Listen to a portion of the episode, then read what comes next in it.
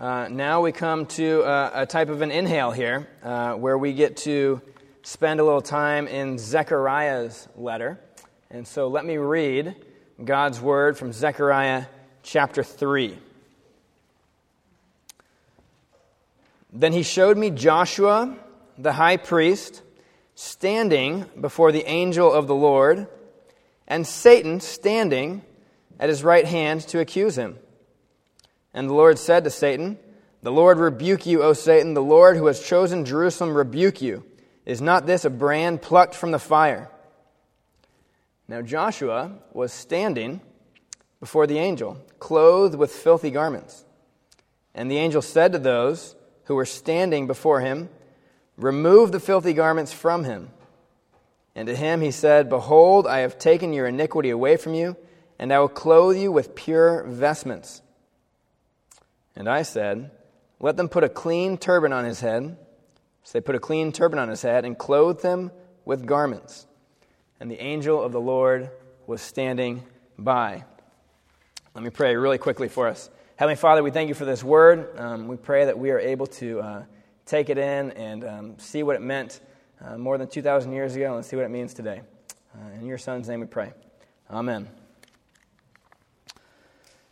From Genesis to Revelation, the Bible is a story about God making a way for his people to dwell with him, uh, despite his people always continuously turning their backs and running in the opposite direction.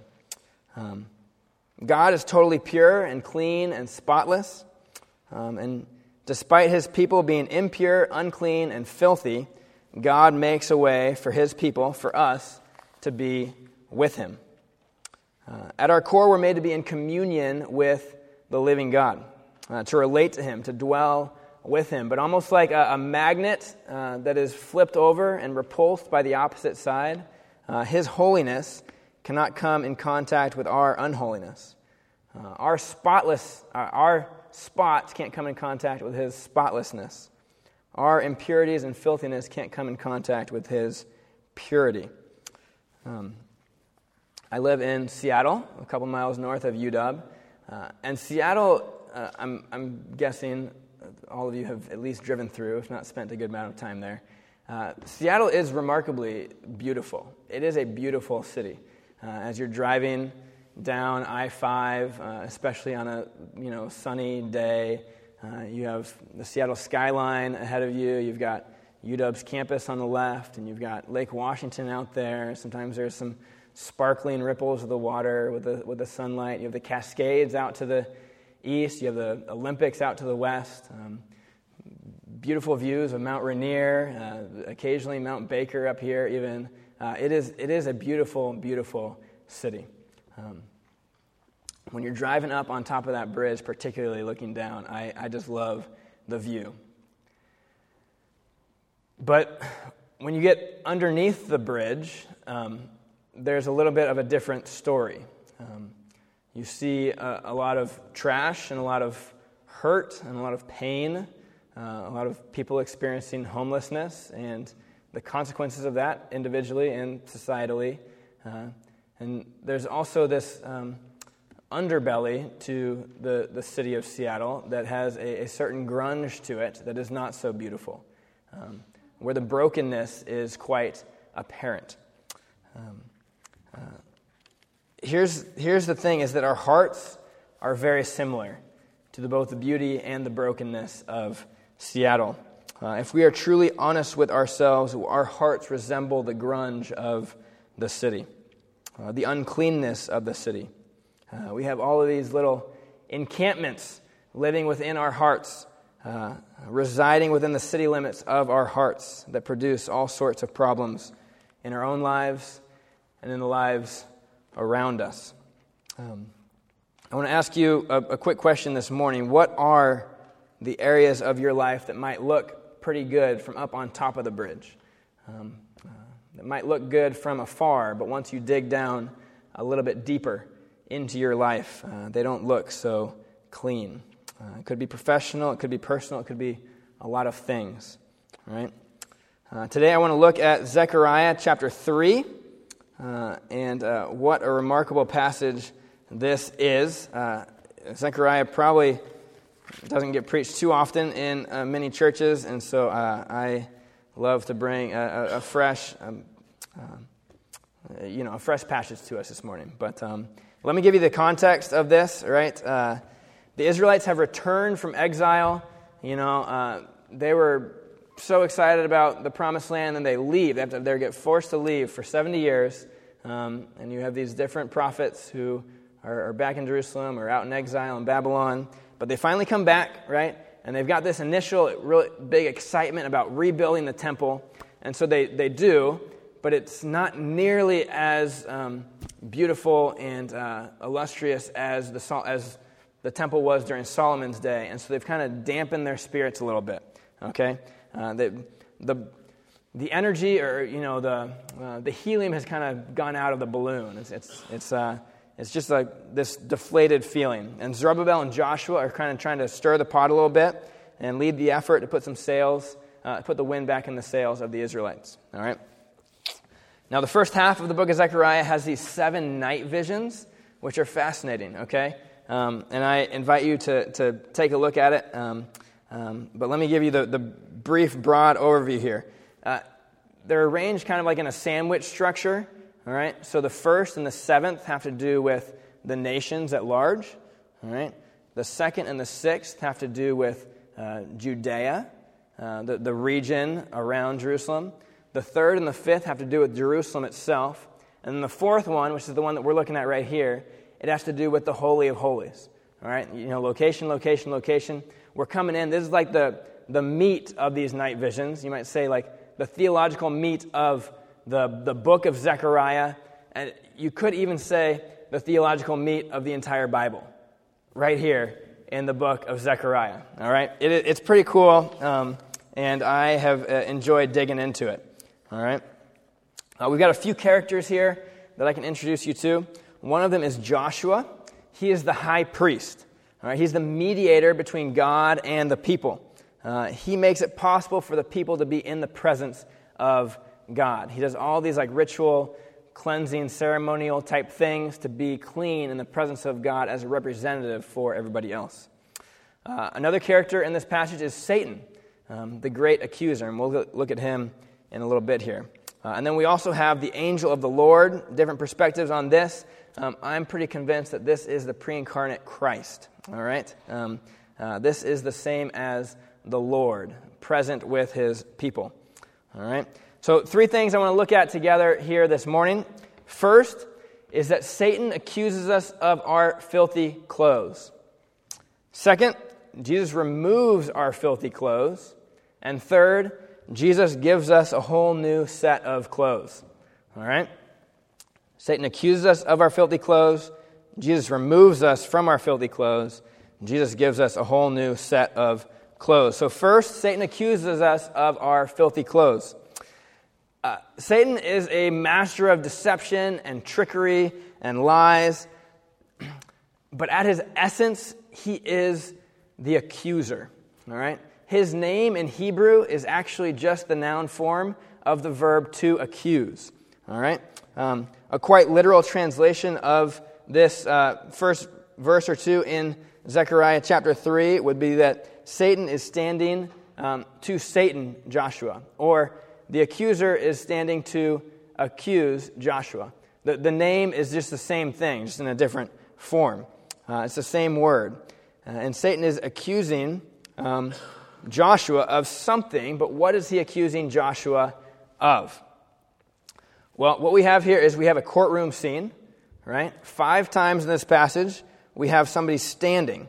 Um, Joshua is standing before the angel of the Lord. All, all sorts of people are standing. And we use the same language in courtroom today to stand before the judge.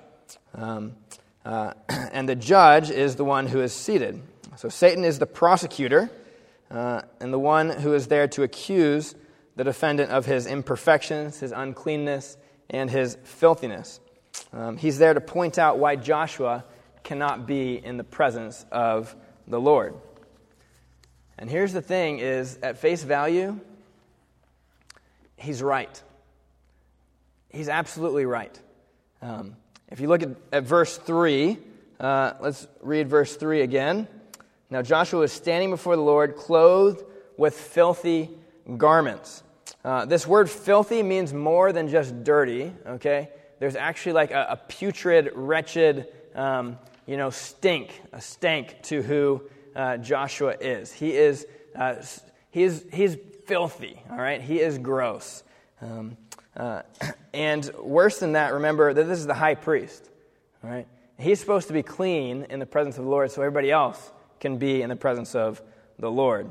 Um, but he is putrid. He is filthy. Uh, 2022 has been a, a, year of a lot of like postponed weddings. We just went to one a couple weeks ago uh, that was supposed to be in 2020, and then it was supposed to be in 2021, and then it happened in 2022, right? Um, and just imagine um, a wedding, and uh, let's say the wedding officiant is out and he does like a Tough Mudder, all right? Um, and uh, then like um, maybe rolls around in some more mud somehow. I guess a Tough Mudder, he's already done that, but um, you know, goes back and does a workout and just gets all gross and stinky, and then he realizes that it's time to go do the wedding, and he stands up front and he's just dressed in all of his like gross mud and like stink, and he's like, "I'm ready to officiate the wedding." No, you're not. Like, go clean up and then like present yourself in a way that is uh, appropriate for the situation right um, joshua is dressed in filthy clothes um, uh, and if he can't stand before the lord then nobody else can right? This is this is bad news for everybody. Um, and here like we are all like joshua right? We are all like joshua. When, when jesus comes he establishes a priesthood of all believers okay, which means that we can all have this relationship with uh, God the, the way that Joshua did, or even actually more proximate than that. Um, but we are, we are all in filthy clothes before the Lord. We have nothing to offer. Our relationship with God is checkered with impure motives.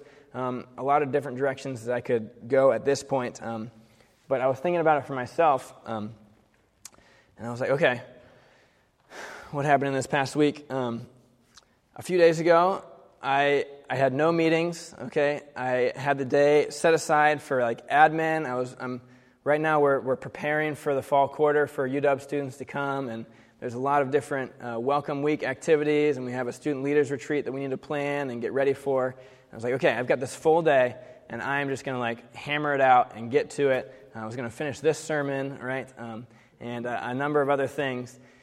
And then, maybe uh, a day or two before that day, my wife, uh, who works in the hospital, got called in to work that day. And I was like, okay, all right, that's fine. Um, my kids, uh, you know, are in school. At least I'll have like the school hours for, you know, crunching out a few hours of work. And then, of course, um, in Seattle, the teachers' union went on a strike. And so um, uh, that got wiped away too, and my admin day just got totally got totally busted up, right? And, and who did I who did I take it out on? I took it out on my kids. Was it their fault? no. Um, you know, like, and I call myself a pastor, right? We, we all have these like impure motives, uh, you know, checkered uh, throughout our lives. Um, and, uh, you know, um, we, we are all stained and filthy and gross standing before the Lord. Um, and Satan is there to accuse us of our filthy clothes. Um, secondly, and fortunately, Jesus removes us from our filthy clothes. Uh, let's look at verses 2 and 3 again here. And the Lord said to Satan, The Lord rebuke you, O Satan. The Lord who has chosen Jerusalem rebuke you. Is not this a brand plucked from the fire?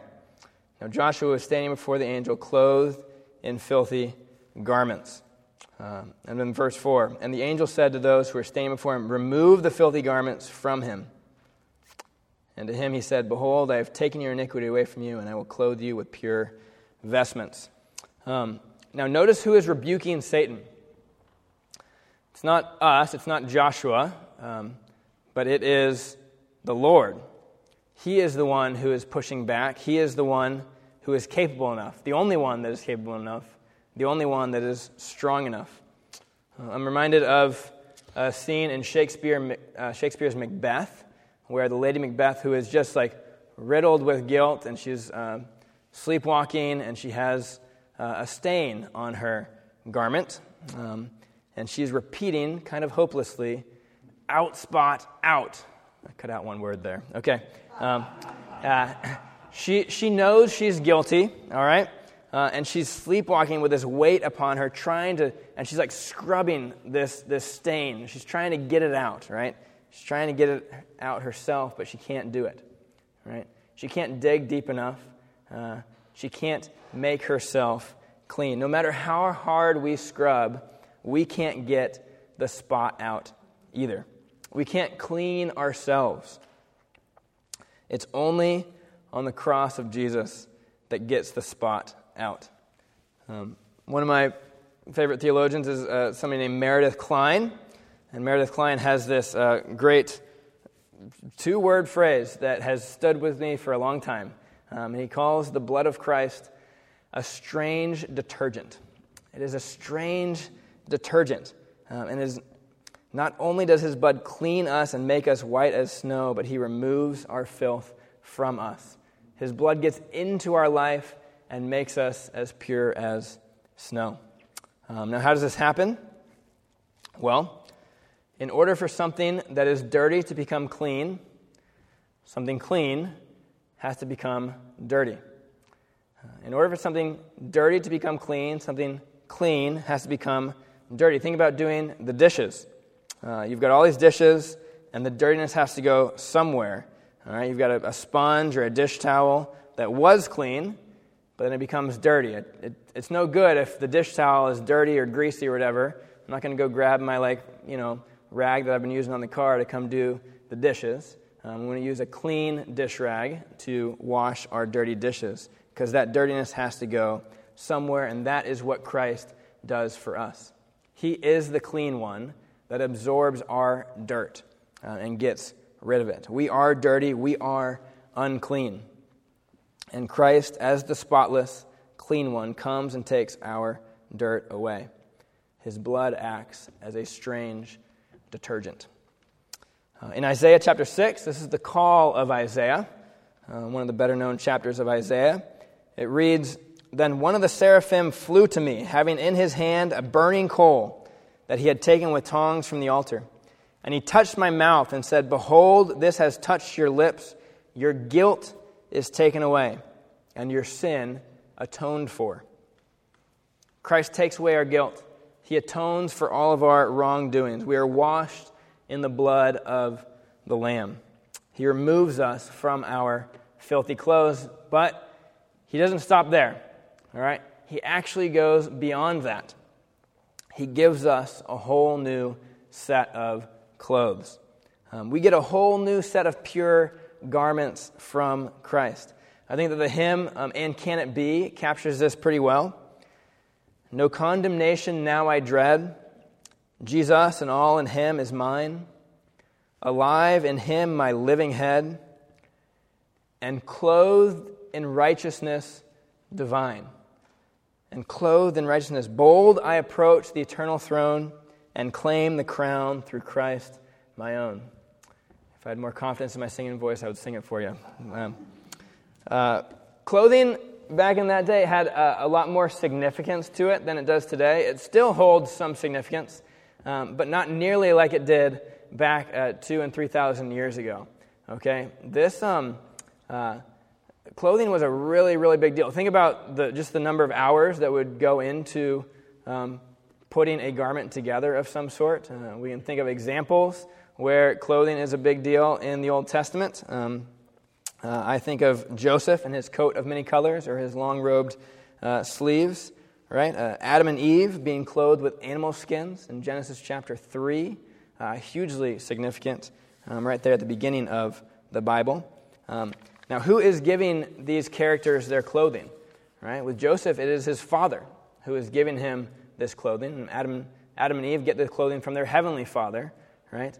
Uh, clothing and uh, let me see what how much we can go into this. Okay, uh, clothing is a sign of inheritance. Okay, um, it, it's this signification of inheritance where uh, people are being clothed by their father, right? Clearly, Joshua is being set apart from his brothers, right? He is going to receive a bigger inheritance, and this many colored robe signifies it. Um, so, so here Joshua is being clothed by God. So, what does this mean? What is he inheriting? What is Joshua inheriting as he gets these pure garments from God? Here's where I think we, we get the right answer is that he is inheriting the righteousness of Christ. He's inheriting Jesus' righteousness hundreds of years before Jesus walked on the earth. Um, he's inheriting the ability to dwell with God again. Once again, God has made a way to dwell with his people. And not only Joshua, but all of the people. Uh, Westminster Shorter Catechism, question 33, is what is justification? All right. Uh, justification is an act of God's free grace wherein he pardons all of our sins. This is Joshua's filthy clothes being removed. And he accepts us as righteous in his sight, only for the righteousness of Christ imputed to us. This is Joshua getting a whole new set of clothes. Um, he pardons us of all our sins, he removes our filthy garments, and he gives us a whole new set of garments uh, and accepts us as righteous in his sight only by the righteousness of Christ imputed to us. Um, in the New Testament, Paul picks up on this importance of clothing um, a few times. In Galatians 3, he tells the Galatians that they have clothed themselves in Christ. Uh, so here, Christ is actually likened to the clothing itself. Right? God has given us more than pure vestments. He's given us Himself. He's given us Jesus. Um, uh, clothing um, is, is incredibly important, and I think uh, we can actually dig deeper into this. Let me just fly through this, okay, for you note takers, all right? Um, four things, four more things about, about clothing, all right? Am I losing you? I can, I can skip this. Are we good? Okay. Um, four more things about clothing. Uh, one, it gives us our primary identity, all right? Primary identity. Clothes reveal who we are. If you see somebody, um, you know, let's say uh, you saw Russell Wilson with a Denver Broncos jersey on, right? Like, this is like his primary identity now, right? Uh, uh, he has switched his clothing from one allegiance to another. It is a primary identifier of who you are. Um, secondly, closeness to Christ, right? Nothing is closer to us than our clothing. Uh, there is this intimacy and closeness and proximity to like between us and our clothing. They go everywhere that we go. Um, our identity as in Christ goes everywhere that we go. Um, it is here on Sunday mornings. It is also here at this time tomorrow on Monday mornings. All right. Um, third, we get to imitate Christ. All right. When we think about um, uh, the clothing that we wear, and if we are clothed with Christ, uh, we get to walk into and practice the presence um, and practicing His presence uh, and, and, what that means in terms of putting on His virtues. Um, uh, my, my daughter uh, sometimes, occasionally, likes to garden with uh, my wife and I, and whenever she does, for some reason, she always wears my wife's, uh, they're too big for her, but her gardening shoes, okay? And you know, like she puts them on, and then when she puts them on, she knows that she is going to garden, right? She's putting on the virtues of her mom and going out to dig in the soil a little bit. Um, the same is true for us, where we get to imitate Christ by putting on his virtues. Uh, we live into the clothes that we are given.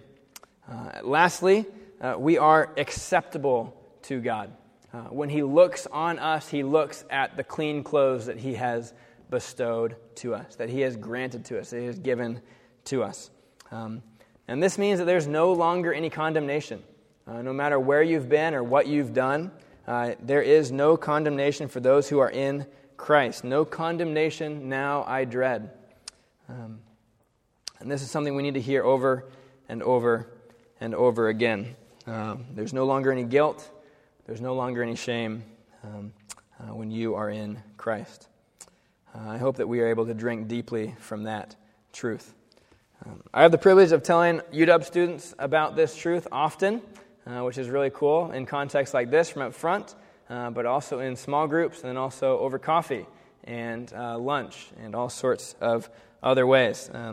Uh, there are some incredibly gifted UW students, um, some really high achieving UW students. Um, if you went there, don't be too um, puffed up right now.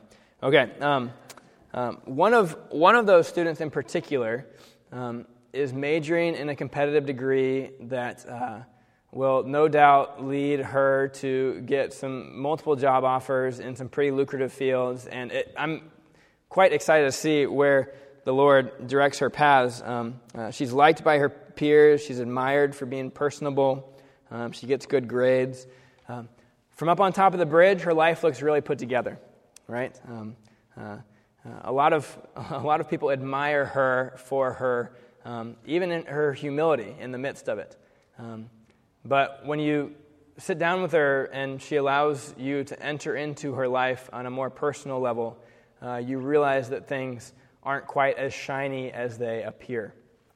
Um, uh, she suffers from uh, this crippling anxiety um, and performance fatigue uh, that she feels like is just going to um, crash at any moment, right? Um, uh, things at home aren't so good either. Um, she's got a pretty tumultuous relationship with her mom, uh, and uh, it has driven her to actually um, consider and, and think about uh, ending everything, ending her life.